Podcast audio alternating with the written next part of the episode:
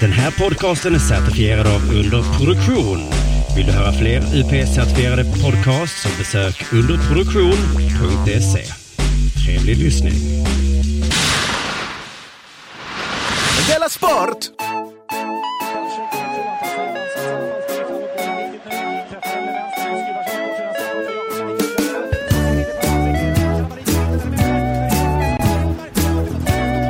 Du lyssnar på hör du, va? Della Sport.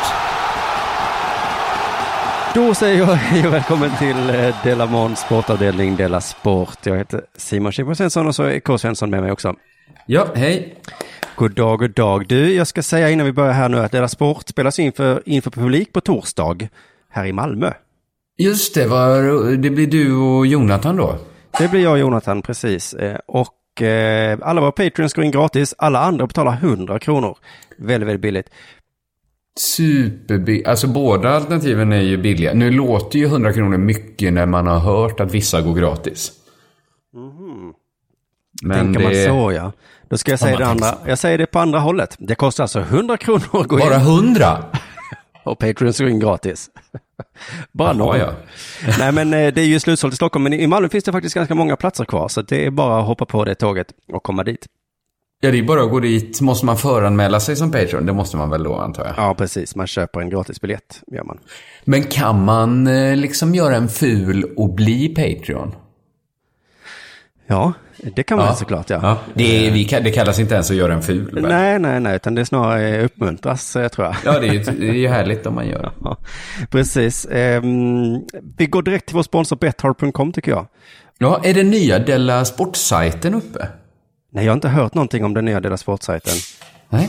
Eh, så det kan jag inte tänka mig. Ska jag göra en snabb... Eh... Men det ska ju bli så himla spännande att se det då, för det blir mer transparent. Vi kan se hur det har gått för oss när vi har bettat ju. Det blir mycket hemskt. För vet du att jag ligger under 3000 kronor nu? Ah, fy satan. Du, jag Alltså, det- den här hemsidan nu. Den finns faktiskt. Vad är det för adress? Betthard.com snedstreck Sport. Ser man där att jag har under 3000 kronor? Där ser jag nu, du har 2882,42 kronor. Det är så himla nära. Eller det är på... Jag tycker gränsen går egentligen vid 5000 när det börjar bli pinsamt. Men under 3000, då känner jag desperationen komma. Alltså ganska starkt måste jag säga, även om det är på skoj och det är ju bara skoj att spela. Men det... För nu satte jag 300 spänn på en fyrling då. Ja, Alltså de eh, fyra CL-matcherna som går i veckan. Då vinner jag 3100 kronor. Och jag känner, det, jag känner det så himla starkt nu när sajten kommer upp. Att det är så himla viktigt att jag börjar vinna. ja Alltså den blir- desperationen. Men det har aldrig jag varit här. viktigare än just nu, nej. Nej, men det sägs ju samtidigt att hungern är den bästa kryddan. När Alltså det kommer jag till tycker mat. att du brukar ju vara en sån som är ganska lugn när det kommer till inkomster. Så säger du, äh, det ordnar sig snart och så. Jo, men detta är inte min inkomst, det är bara pinsamheten. I att vara så dålig på att jag är sämre än en apa som kastar pil. Ja, men så tror jag arbetslösa också känner sig. Det, det stämmer ju inte, varken i ditt fall eller den arbetslöses. Men känslan är ofta så, vad dålig jag är, jag är sämst. Ja, men så, nu la du ord i min mun. Jag tycker inte att jag är sämst. Men jag, jag kände... Ja, men jag har kommit ner till den nivån nu att när jag satte den här fyrlingen så kände jag så här, gud vad roligt det är nu när allt står på spel. När det, när det ska synas på webben hur dålig jag är, om jag är dålig. Ja. Och det var då jag kom på analogin med att hunger är den bästa kryddan när det kommer till mat. Och då är det ju hunger, inte svält. Utan svält är ju som när man skruvat av locket på saltströan. Det blir för mycket av den goda kryddan. Det räcker att vara hungrig. Och samma sak när det kommer till, eh, till dryck. Så tror jag att en lätt alkoholism är den bästa kryddan. Att om man, man, känner, man ska bara känna att man behöver någon som kapar de värsta topparna lite. då, är, då är verkligen dryck som allra godast. Och när det kommer till spel så tror jag att en lätt desperation är den bästa kryddan. Ja, så det tror du ja. Ja, men det är inte roligt om någon står och, och liksom riktar en pistol mot dina knäskålar och leverkosen måste förlora hemma mot Atletico. Då blir det för mycket krydda, för mycket ja alkoholism. Och så där kan jag, det, kan jag, det, det scenariot kan jag måla upp lite för mig själv ibland. Att det är nästan Ja, så. men, om du bara känner den här lätta desperationen jag känner, att nu kan det bli pinsamt om jag inte börjar vinna. Vilken bra Jag skulle säga att den här fyrlingen jag satte nu, Jag har inte satt den ännu. Som jag lämnade in. Det är den som har känts allra roligast att spela. För att jag har den här extra kryddan. Det kan bli pinsamt nu när, när, när det ska liksom läggas upp på internet hur roligt det går. Just det. Eh, ja men vad bra att du har den, för innan har du ju varit en spelare av typen Ash Pash. Jag gör, jag gör roliga bets. Men nu Ja. har allvaret smugit sig på lite. Jag har ju bara, jag har ju velat ha mycket pengar in. Och det nu, är det, nu vill jag ju också det också. Nu måste jag in, nu har jag den lätta desperationen. Hur har du spelat? Ja men det var ju så här att i helgen nu skulle det avgöras om det är så att det är jag som styr resultaten i matcher. Mm, just det, om Jinx existerar. Just det, och om det i så fall var jag som styrde Jinx. Eh, för då skulle jag då satsa på, på Leicester mot Liverpool, nej på Liverpool mot Leicester, men då hade jag satt på fel datum där. Så jag tror det är nästa helgs matcher. Aha, men det är så himla svårbevisat. För att först ska det bevisas att Jinx finns överhuvudtaget. Ja, Alltså att paranormala aktiviteter är verkliga. ja, ja.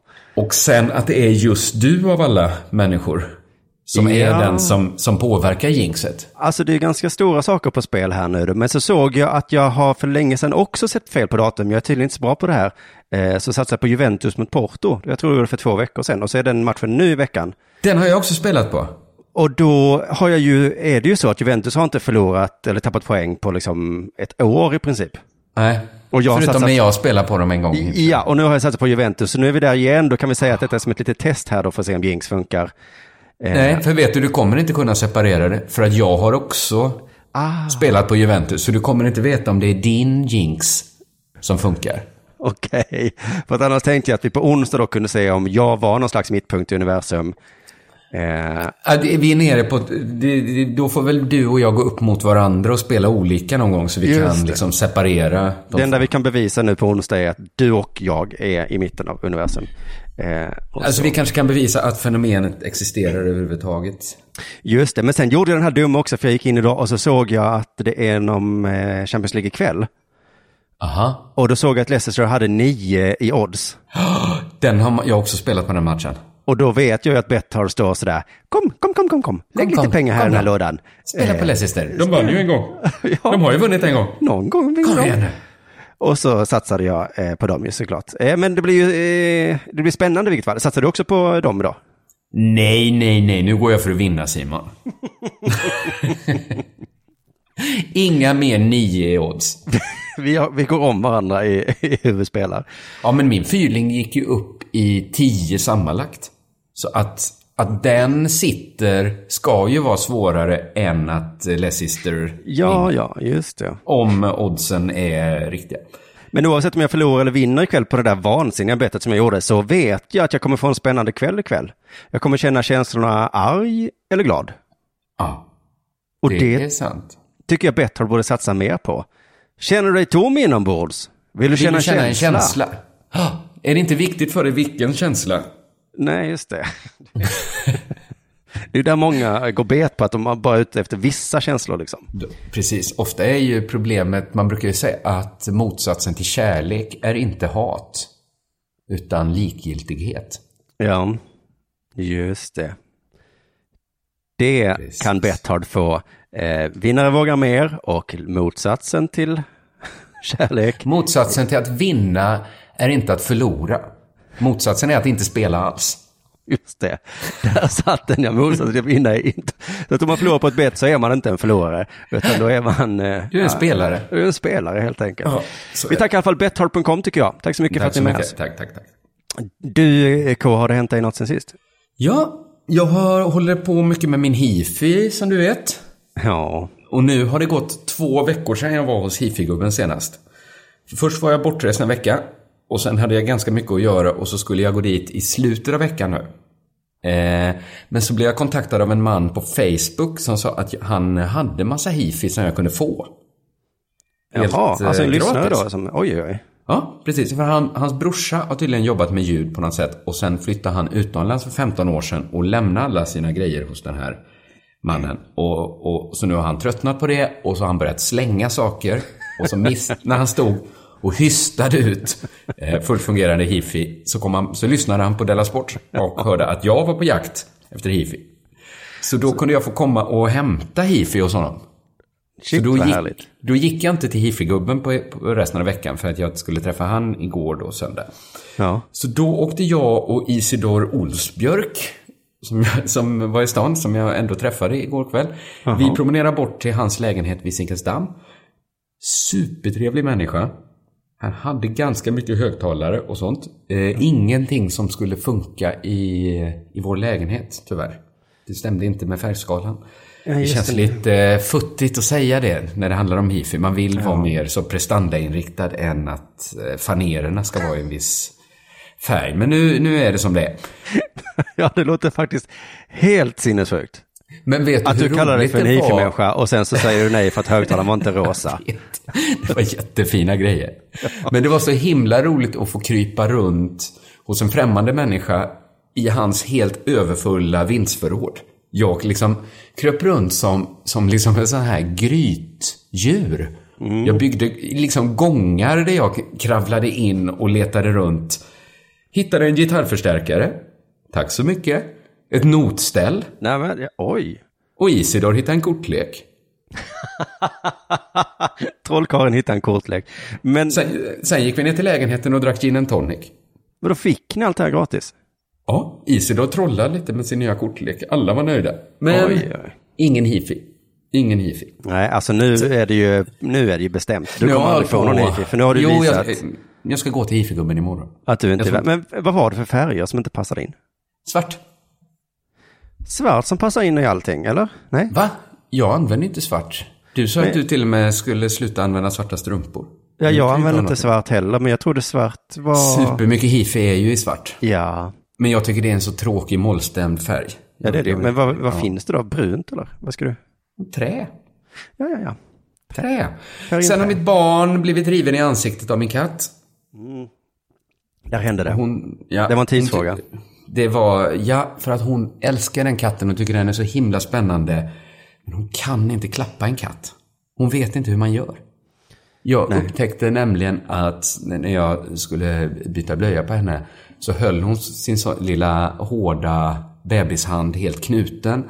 Så jag bröt upp fingrarna. Hela handen full med katthår. Som hon liksom... Jag skulle vilja säga att det var bit av katt kvar på dem, men det var det inte riktigt. Eh, så jag, jag, och då känner jag så här, katten måste ju ha rätt att försvara sig. Så jag är inte helt emot det där att hon rev barnet i ansiktet. Nej, nej, utan det är ju Det- mer ditt ansvar att ha koll på så att det... Precis, att de inte ryker ihop. Och det Ja. är sån himla känslig balansgång. För nu rev hon eh, bebisen på näsan. Det är okej, det ser bara gulligt ut. Två centimeter upp, kanske en och en halv centimeter upp, lite snett åt sidan, så hade hon rivit ut ögat. Och då är mitt barn kanske blind och jag måste avliva katten. Så det är så himla höga insatser på den lilla leken de har. Just det, och det var också, det är roligt att det är gulligt på näsan. Inte så gulligt med ett bebis med inget öga på vänster sida. Nej, nej, jag tror inte det. Det som är läskigt ut. Ett barn med emalj, bebis med emaljöga. Det, och då ingen katt mer. Det, Men Varför måste man avliva katten menar du? Är det för att visa för men omvärlden jag kan väl inte ha en katt som river min bebis i ögonen? du har ju en katt som i princip river din bebis i ögonen. På näsan. Det är, det, jag tycker ändå det går en gräns där. Katten får leva. Det hemska är ju att jag borde ju avliva katten i förebyggande syfte i så fall. Just det. Men det, det, sånt är jag ändå emot. Vi får se hur det går. Vi får se. Har det hänt dig någonting sen sist? Ja, jag har blivit illa berörd eh, faktiskt. Jaså? I fredags kväll satt och drack vin med några vänner så eh, kom Pewdiepie upp som diskussionsämne. Aha. Känner du igen Pewdiepie? Eh, han har dragit ett skämt som upplevs i alla fall som antisemitiskt. Ja, någon sa liksom slentrianmässigt sådär att han var antisemit. Mm. Och då blev jag så himla, himla arg. Aha. Och det intresserade mig att jag fick de känslorna, men jag bara kände att det måste få ett slut nu, att de här tidningarna medvetet missförstår för att få klick. Eh, Du menar att Pewdiepie inte är antisemit? Nej, för det var faktiskt min känsla också när jag hörde om detta, så tänkte jag så, ja, ja, nu har han hållit på den där jävla Pewdiepie. Jag gillar ju inte honom så mycket, så jag tänkte, det kan han gott ha. Aha. Men sen när jag liksom faktiskt läste om vad som har hänt så, så var det inte alls det som är så. Eh, så att oavsett vad jag tycker om hans konst så kände jag så att nu måste jag ställa mig upp på den här vinkvällen. Och så sa jag stopp! Han är inte antisemit, sa jag. Nej. Nej. Och eh, Och jag, eh, för jag såg en video på Aftonbladet där Pewdiepie ger sin bild av vad som har hänt då. Och bland annat så ber han om ursäkt faktiskt. Förlåt för jag var antisemit. Ja, ungefär så. Det tycker inte jag han hade behövt göra, men okej då. Men skämtet då, då som det talades om var att han hade... Det finns någon hemsida där man kan betala fem dollar för att få vad som helst gjort. Man kan få en teckning, man kan få... Ja, just det. Och då bad han några, några liksom hålla upp en skylt där det stod att man skulle döda alla judar. Ja, jag såg den faktiskt, den filmen. Alltså det var svårt att hålla sig för skratt, för då, det ser så himla roligt ut. Ja, det var ju, ja precis, jag fattar. Och, ja, det är ju, är det inte, han skojar med den sidan väl? Ja, det gör han. Och oavsett om jag inte hade tyckt det var roligt så att kalla det för antisemitism, det, då, alltså, då tror jag man måste vara utvecklingsstörd för att tolka det så. För det är det absolut inte. Alltså då, då har man liksom ingen bild av verkligheten Men om man tolkar måste man vara utvecklad? Om någon säger döda alla judar. Ja. Alltså tolkningen att det var, lite, det var ändå antisemitiskt sagt. Tycker inte jag är så långt borta ändå som du vill göra gällande. Även om jag också fattar Pewdiepie. Ja, men om du säger, men nu han sa, ja, nej, men det är ju om du tittar på det så förstår man att det där är ju inte eh, antisemitism i alla fall. Men i alla fall, han eh, ber i alla fall inte om ursäkt då för att Washington Post hävdat att han heilat då när han pekat uppåt. Alltså det är himla roligt, han har liksom pekat åt sidan och då har de gjort en sån eh, printscreen eh, eller vad det heter, eller, och, och då så titta, han heilar. det är helt otroligt. Men han pekar. Han pekar. Eh, det var flera andra roliga exempel där han då har sagt, eh, undrar hur man kan ta det här ur sitt sammanhang och så tar han på sig nazistuniform. Ja. Och sen så har då de tagit det ur sitt sammanhang. Han har också gjort det lätt för dem som vill ta saker ur sitt sammanhang genom att då ett heila, två ta på sig nazistuniform, tre säga att alla judar ska dödas. Ja, så kan man ju säga. Eh, men han har, ja, eh, vill ni missförstå mig så gör det. Så har han sagt. Och så har de då missförstått honom. Ja, ja. Aftonbladets rubrik på den här är Pewdiepie publicerade ett klipp som innehöll antisemitism. Hur Ja. kan det vara rubriken? Rubriken borde ju vara media försöker medvetet för- missförstå för att få klick. Igen! Så, så borde Just rubriken det. vara. Ja. Och det som irriterar mig är att media måste göra mig till en Donald Trump-supporter. ja, det är tråkigt att de gör det. Ja. Ja, jag skulle jättegärna inte vara det. Men om du du medvetet ljuger för att få klick, då är det ju, då vet jag inte vad jag ska Ja. ta vägen annars riktigt. Jag tror det är ett så himla dåligt sätt att bemöta fake news på. Med egna fake news. Med egna fake news, ja. Nej, men för det här var faktiskt så himla, himla, himla uppenbart eh, elakt gjort av Washington Post. Hur som helst, det var inte så roligt. Jag bara kände att jag var tvungen att ställa mig på Pewdiepies sida här lite, för jag fick den här känslan inombords att eh, om inte jag gör det, då kommer inte han Vem gör det då? sen. Nej, precis. Men jag Det kan berätta något eh, lite roligare här också, Ja. för att eh, eh, eh, ni sa i förra avsnittet att jag var en sån som hatade Stockholmsmedia, som beskrev Malmö som ett farligt ställe. Ja, just det. Att jag kunde stå där med ett blödande spädbarn i famnen och säga, Eh, ja, skriv inte om det här. Det har skett en liten förändring ändå, nu när vi hade under jordklubben i förra onsdagen. Ja. Då skämtade nästan alla Malmökomiker om att det var så mycket skottlossningar. Just det, och med också att det var, nu, nu har det väl gått. Nu har det gått för långt. Men Gränsen gick mellan 12 och 13. ja. Jag skulle säga att den bilden ni hade av mig var inte helt sann, men en gång kände jag faktiskt så. Jag tror det var tio år sedan jag och Henrik Schyffert uppträdde i Göteborg någonstans. Och då minns jag hur han skämtade om att Malmö var Sveriges Chicago. Och bara så här, vad händer i Malmö? Och, och då minns jag att jag tänkte, vad fan vet du om det? Eh, jag fick en sån, För tio år sedan var väl typ nyheten att eh, nu bygger vi en högskola. Ja men det hade ju börjat skjutas lite då. Och då fick jag instinktivt en sån känsla, du ska fan inte, eh, komma, det är inte gangstrar i Malmö, tänkte jag. Och tänk att nu har du den motsatta känslan. Nu när han kommer och säger så här, var inte rädda, det är ingen gangsterstad. Ja, exakt. Då får du, du ska inte komma här och säga att vi inte ska vara rädda. Vi har verkligen gått förbi varandra jag och Henrik. För att nu då när jag gick förbi målplatsen utanför Kruataj, eh, så efter det gick jag in på ICA så såg jag en liten affisch med just Henrik och hans budskap då, var inte rädda. Och kände också så, vad fan vet du om det? det Alltså, det, det är ju en magstark kontrast. Jag tänkte också på det när jag gick förbi Möllevångstorget och det står en så här, en bit kartong har någon skrivit på, 23 år gammal och oskyldig. ja. Att det, liksom, det är liksom, och det var liksom ett hav av blommor och ljus och det är verkligen så här sög tag i magen på, på en. Och så ser man liksom bara några meter därifrån den här flinande nunan Det som gulliga, säger gulliga så här, var inte rädda. Och hon bara så här, och han kanske inte skulle annonsera i Malmö. Kanske är det någonting med att just i Malmö får han kanske byta namn på föreställningen någonting. För att det var häromdagen också var det en, en Ta kollega det till oss som var här i närheten av mitt kontor där jag sitter. Så var det ett större gäng och så blev de, eh, någon sa till det här större gänget för de höll på att banka på rutor och sånt. Mm. Och deras svar var, vi har pistoler. Ja, ja. Eh, och då vet man inte Var om de hade inte det. rädda. Nej. Sa de sen. Kom ihåg vad Henrik har sagt. Så att, och jag vet att han har planerat den här föreställningen ett tag just nu, men i Malmö så kanske han kan ha, alltså för just rädsla är också lite svår att slå av och på, rädsla. Den kunde heta Se dig, eh, se dig över nacken. Eller vad säger man? Vänd dig, ta det lite försiktigt när du går hem. Ser du ett invandrargäng? Eh, tänk, nej, men det kan heta så här kanske. Var lite rädd då, men du behöver inte rösta på Sverigedemokraterna för det. För det är väl det han Ja, vill det. ha sagt, tror jag egentligen. Ja, ja, just det. Så att om Ja. du blir hotad till livet av ett ungdomsgäng, då får du bli lite rädd. Men du behöver inte vara rasist för det. Nej. Nej, man kan få vara lite rädd om någon blir skjuten precis där man bor och har sina barn och sånt. Henrik Schyfferts föreställning, var rädd, men inte rasist. Där, Men där inte för rädd. Nej, inte så himla- lite lagom rädd. Alltså du måste ju vara rädd om dig. Ja, var rädd om kanske. dig. Var rädd om dig. Men inte rädd för något i det stället. Nu Ja, kanske ja. det är dags för det här.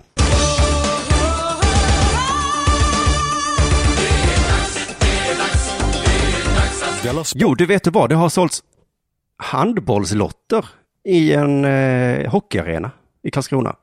Eh, är detta, detta är nyheten?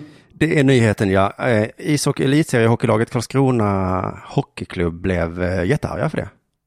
Aha. De sa så här, jag kan inte tycka att en lottförsäljning på något sätt är okej. Hur tänker man när man låter sin klubb medvetet utnyttja vårt event för att tjäna pengar? Jag vill påstå att man inte tänker alls. De Men är- detta som att det skulle komma någon annan klubb till våran standup-klubb och dela ut sina flygblad där? Är det så de tänker? Eller är det lotteri som någon sorts djävulens påfund de inte tycker om? jag tror att eh, ishockeylaget säljer också lotter. Så det är en slags konkurrens. Så mer alternativ ett då? Ja, precis. Men det är ju inte att de gör reklam för, för handbollslagets matcher, utan det är ju bara köpa en lott. Lotterna ser nog likadana ut, bara att pengarna går till olika ställen. Ja, ja, jag fattar, jag fattar. Men alltså han hävdar att de inte har tänkt, alltså jag tycker det är ganska smart tänkt. Eh, någon har tänkt så här, jag har lotter att sälja. Var säljer jag det bäst? Ja, där det är folk såklart. Ja, idrottsintresserade människor. Just det. Och så säger han, de gör det på våra ungdomars bekostnad. Eh, alltså Men det för varje handbollslott som säljs så kommer en av ungdomarnas bingolotter inte bli sålda då? Just det, det är sånt himla vi och dem-tänkande i Karlskrona. Inte efter Ja. hudfärg då, utan efter vilken idrott man spelar. Men man tänker att det finns en kvot för hur mycket lotter en Karlskronabo kan köpa. Just det. Ja, och den går vid en lott. Ja, och då är det också viktigt för hockeypappan att tänka att eh, pengarna ska gå till hockeybarn, inte till handbollsbarn. Det vet man ju Nej. då. Men kan, jag kan lite vara på hockey. Alltså kan de inte bara sälja sina lotter på sina egna arrangemang? Jo, såklart, men visst kallas det väl för fri konkurrens och jag som besökare kan väl välja vilka lotter jag vill köpa. Men får man bara öppna en liten försäljning vad man vill? Ja, det är ju Om de hade börjat sälja eh, konserver, mat, livsmedel. Ja, Då hade de kanske fått säga så här, ja men inte här nu när vi spelar ishockey, då står ni inte och säljer basvaror. nej, så, Så, så att gryn och mjöl och pasta och, och grejer. nej, så kan det ju eh, kanske vara. Men jag tänker också att eh, om jag köper en lott så är det ju inte så kanske för att vinna pengar själv, utan då är det för att ge pengar till lottförsäljaren, va? Ja, just det. Sådana lotter köper man inte för sin egen skull. Varför har inte de börjat med det, de som sitter och tigger och sälja sådana 21-lotter? Man måste väl få tag på dem. Man måste kunna lösa in vinsten nu. Det måste vara någon slags möjlighet till vinst kanske man kan låtsas, ja. Men Bingolotter då? Ja. Är det att idrottsrörelsen har gamat till sig dem? Ja, men då skulle väl hockeybasen där säga, det är ett hot mot våra hockeyungdomar. Skulle Ja, det är det ju också. Ja, det är väl det. Men jag, det, jag tycker, jag tänker alltid när jag får den här grannlotten, vad heter den som kommer i brevlådan? Eh, Eh, Postkodsmiljonär. så är det en bild på han Rickard, eller vad han heter, den leende blondinen. Ja, just Och så det. tänker jag så här, det är klart att han ska ha 20 spänn. Den leende blondinen är värd det. Ja, men där tänker jag mer att det hade varit... Jag tänker att de säljer sina lotter på att sätta folk i ett sån jävla rävsax. Att det inte är roligt den dagen de kommer att filma på ens gata. Att alla som man delar postnummer med har fått en ny bil. Utom man själv. Att de hotar ju sig till folks pengar. Att när som helst kan vi komma. Så får alla en ny bil, utom du. Ja, och alla kommer renovera badrummen. Utom du då. Utom så det kommer bli ett jävla liv i trapphuset. Inte hos dig så mycket. Ja, ja, ja. Men då, eh, hockeylaget säger också att när de identifierat vilken klubb det rör sig om så kommer de vidta åtgärder. Har de inte redan... Är är det så svårt? Ja, men för, säger så, när vi vet vilken klubb det handlar om kan vi ta kontakt med den. Jag hoppas att det är ett enskilt initiativ och att alla föreningar är överens om vilka spelregler som gäller. Jag tycker att det påminner lite om knarkförsäljning här, för att det finns ju inga, alltså spelregler är ett annat ord för gatans lag bara. Ja, just. För att det är ju lite så att nu är ni inne på våra domäner här. Ja, sälja De lotter kan du väl göra, precis, men de här gatorna äger vi va? Eh, Just det. och då blir De är riktiga konsekvenser. sådana hallickar. Så du kan ju sälja lotter här, men jag kommer ju skjuta dig i benet. Det, jag tycker det här är en bild av hur, hur liksom riktigt otäckt organiserat eh, tiggeri funkar. Va? Att här, här får ni inte komma och tigga, här sitter våra. Ja, Alltså det, det är verkligen så gatans regler. Hallick. Eh, ja, tig, Ja, för- tiggarbaron. Ja, man undrar ju liksom också vilka åtgärder det är de menar. För att man kan väl inte åtgärda något om någon gör något fullt lagligt? Det Kommer de eh, köra ut barnen? Det är väl den enda åtgärden. Ja, det, det är, ja men, då, han säger också att de har hittat, det var tydligen en handbollsklubb som de har eh, lokaliserat där och han har ringt dem och de säger vi hade ett bra samtal, eh, men vi kommer följa upp händelsen vidare under, på måndag. Jag undrar vad det var för samtal de hade. Ja. Vi vet var dina barn går på dagis, kanske. Eller förlåt, vi vet var du går på dagis, så att akta dig nu. Eftersom du är ett barn. Eh, Som är ett man, ja. Och ni som köper lotter har också ett ansvar. Det är klart det är frestande när det står någon och bara pst.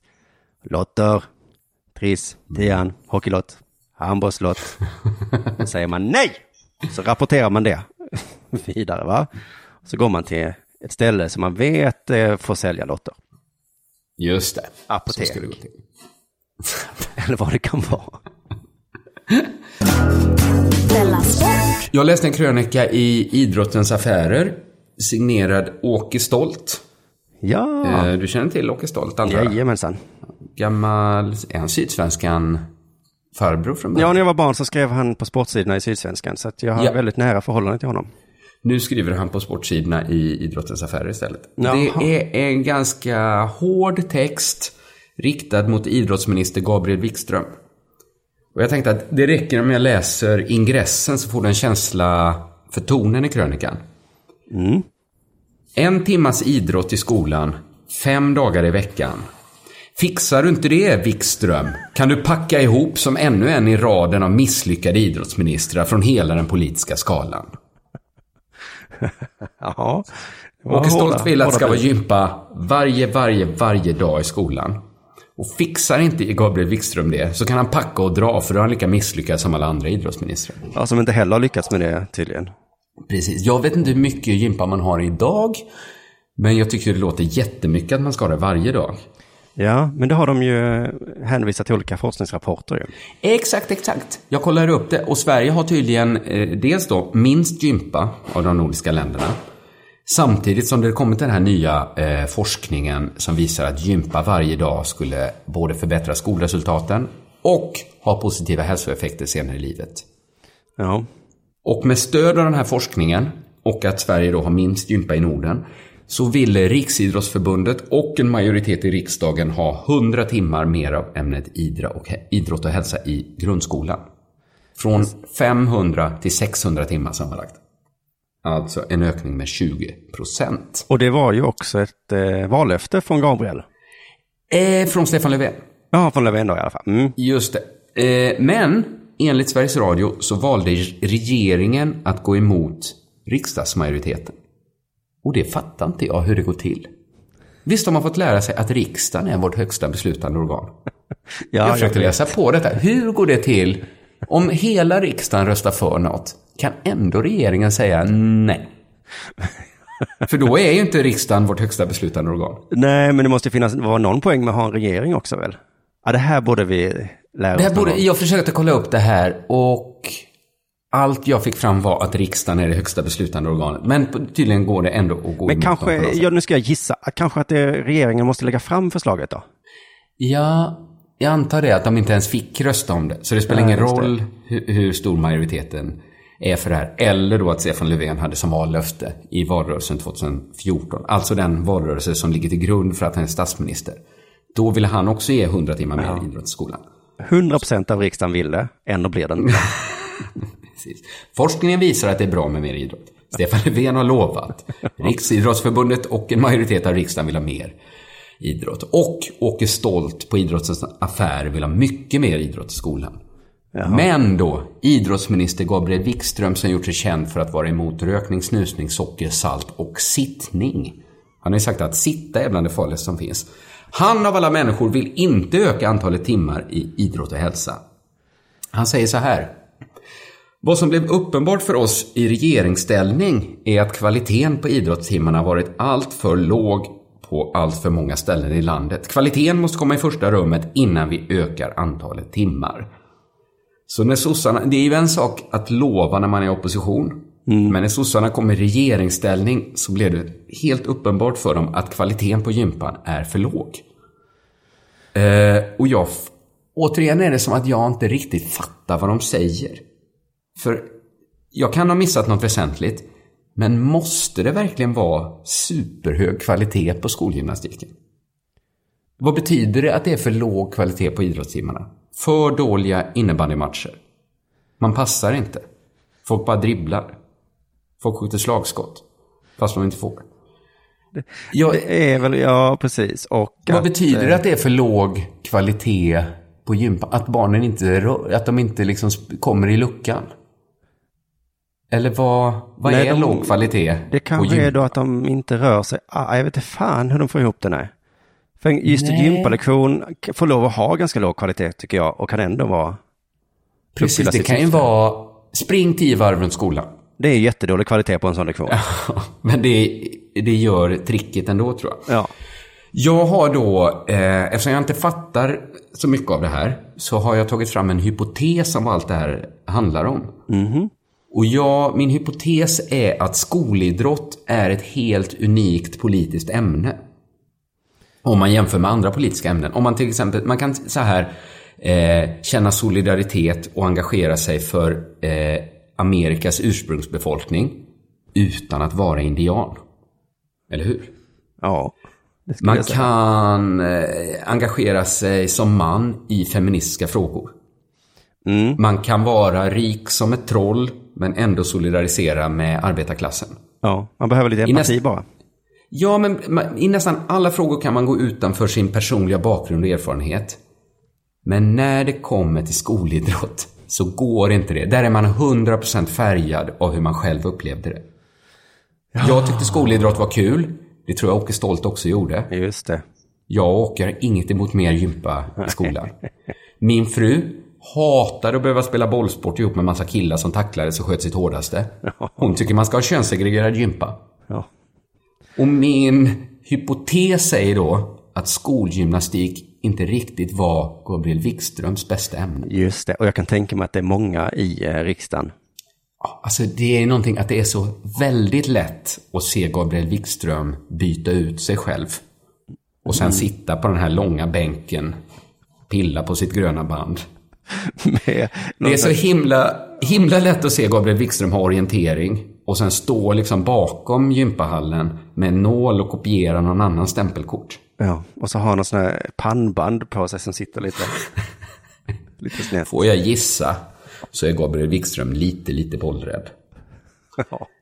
Jag tycker han utstrålar lätt att få näsblod. Om jag säger så. Men, men, där, det här säger- men om det här jag kastar jag in inte- Stefan Löfven i mixen här. Ja, så tror jag att han kan ta en medicinboll med ansiktet. Ja. Det här säger jag inte för att håna Gabriel Wikström.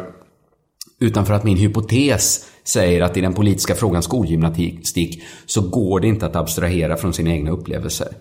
Och därför är det så självklart för Åke Stolt som bara dönade sig igenom skolgympan. Man vet att han har kastat en handboll sitt hårdaste i ansiktet på någon som Gabriel Wikström. Ja. Och därför kommer han till slutsatsen att Gabriel Wikström är misslyckad om han vill ha mindre än fem idrottslektioner varje vecka. Och det är därför Gabriel Wikström, i strid med sossarnas vallöfte, riksdagens majoritet, forskning från Lunds universitet, inte vill ha mer gympa. Han säger så här, istället för gympa vill han införa mer rörelse under skoldagen. Han Ja. säger, den här enklare formen av rörelse som inte kräver dusch efteråt ska aktivera de barn som verkligen behöver röra på sig. Nej men stackars Gabriel. Ja, gärna rörelse men inte så mycket som man måste duscha efteråt. För då står någon Åke Stolt där. Snurrar en våt handduk. Och snärtar en Gabriel Wikström. Uff, stackars Gabriel ja. Nu fick jag Det känslan. här är inget jag vet någonting om. Nej, Det är en hypotes. men det är väl högst troligt ja. Det är, Men det är ju en sinnessjuk man som säger vi ska ha mer idrott men inte sånt som kräver Inte dusch. så mycket som man måste duscha. För då kommer Åke Stolt och frågar, är du med i Röda Handen? Gabriel Wikström säger, va? Nej, vadå? Jag är med i SSU. Smack, säger det. Handflata på ryggen. Nu är du, säger Åke Stolt. Du kan packa dina väskor och dra om du inte... Och då känner Gabriel Wikström att gärna gympa, men inte så att man måste duscha efteråt. Det var det. Gärna mer eh, matematik. För där är det Åke som sitter och stammar. Men det är också det att Gabriel Wikström gick sån samhällsvetarlinje med språklig inriktning. Och det var så himla mycket en sån skolka från gympan-linje ju. Just det, så det kvittar om man har mer gympa tycker han, för det är bara skolka. Ja, precis. Låg kvalitet. Du lyssnar på Della Sport.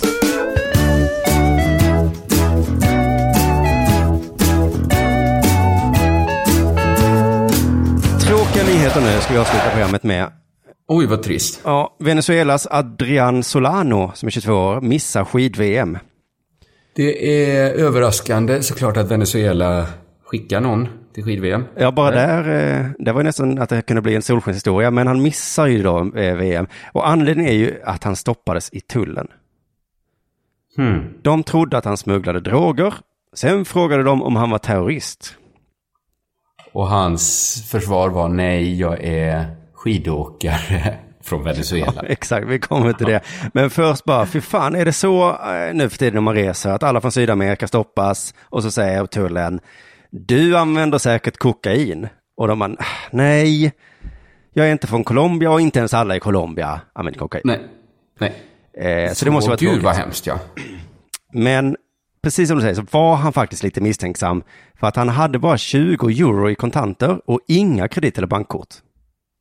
Äh, Det är ju, men varför skulle det vara typiskt för en som smugglar droger? Att inte ha med sig sitt Visakort. Ja, det är ett konstigt hopp, men det väcker någon slags misstanke här. Hallå där, du kommer från andra sidan jordklotet. Hur länge har du tänkt att du ska klara dig på 200 spänn? Eh, det kanske går i Venezuela, det vet inte jag, men Men är det inte också talande om man inte hittar några droger på? Alltså då borde han, nej då, då gick det direkt till terror. då är det terrormisstanken istället, ja. Men så där väckte ju någon form av misstanke. Du har bara 20 euro med dig. Och eh, sen kommer då, som du var inne på, nästa misstänksamhet. Eh, då, då kanske de frågade, "Va- eh, ursäkta herrn, eh, hur har du tänkt, vad, vad ska du göra? Och då säger han, jag ska åka skid-VM.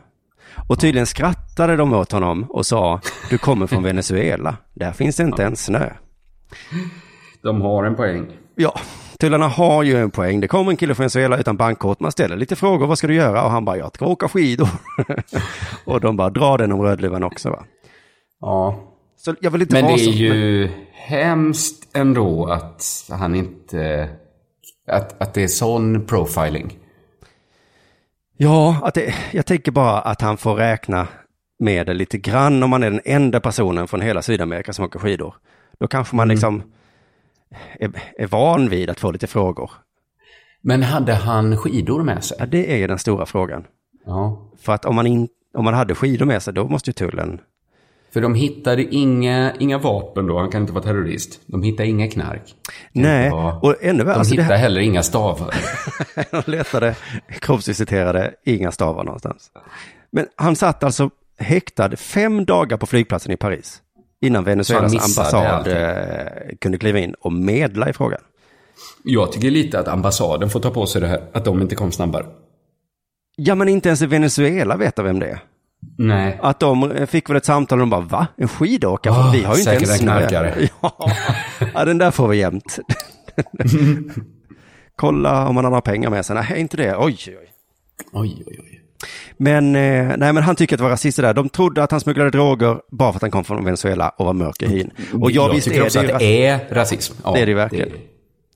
Men jag tycker att han måste ha någon form av eh, visitkort, kanske det står så. Sk- Kanske en bild på sig själv där några skidor. Men det är väl så, i den bästa av världar så ska man kunna liksom komma och säga att man, eh, man är från Venezuela. Aha, är du här, smugglar du knark eller ska du åka skidor? Ja, skidor, okej, då kan du passera. Ja. Men nu lever vi ju inte i den bästa av världar. Då måste han kanske, han måste tänka på det. Ja. Eh, så är det ju faktiskt. Alltså hur hemskt det än är så kanske han nästa gång på något sätt måste uppföra sig mindre misstänksamt. Han vet att det är konstigt. Ja, han kanske kan komma Jag säger inte att det är bra, jag säger bara att direkt, det- eh, bara för, Nej, Exakt. men jag säger inte heller att det är bra, men vi lever i den verkligheten. Han kan gå direkt till den här kön för udda bagage. Där någon står med en cello framför honom. Och så får han liksom lämna in sina skidor där. Ja, just Något det. sånt. Kanske ha mer än 20 dollar på sig. Mm. Kanske ta med ett Visakort. Det ska inte behövas. Men nu lever vi faktiskt i en värld där det behövs att man har ett visakort. Men gick det inte ens att googla, om man hade ett lägg, att han snabbt kunde liksom googla på sin telefon och visa att, men kolla här, Venezuelska mästerskapen. Ja, det är verkligen konstigt, men det är ju min fördom om tullare då, att de är helt omöjliga. Har de fått en Eller så, eller så har han gjort någon skit, vet du. Oh. det... Ja, ja, nu sa jag det. Ja, det var, ja, vi vet inte, men det som är hemskt i alla fall, att, att han kom ut därifrån efter fem dagar, eh, men då hade de som krav att han var tvungen att åka tillbaka till Venezuela igen. Nej. Och då har inte han råd att åka tillbaka till Lahtis igen. Nej, för han hade börjat med, hade han tänkt vinna prispengar och flyga hem för? Eller hur hade han...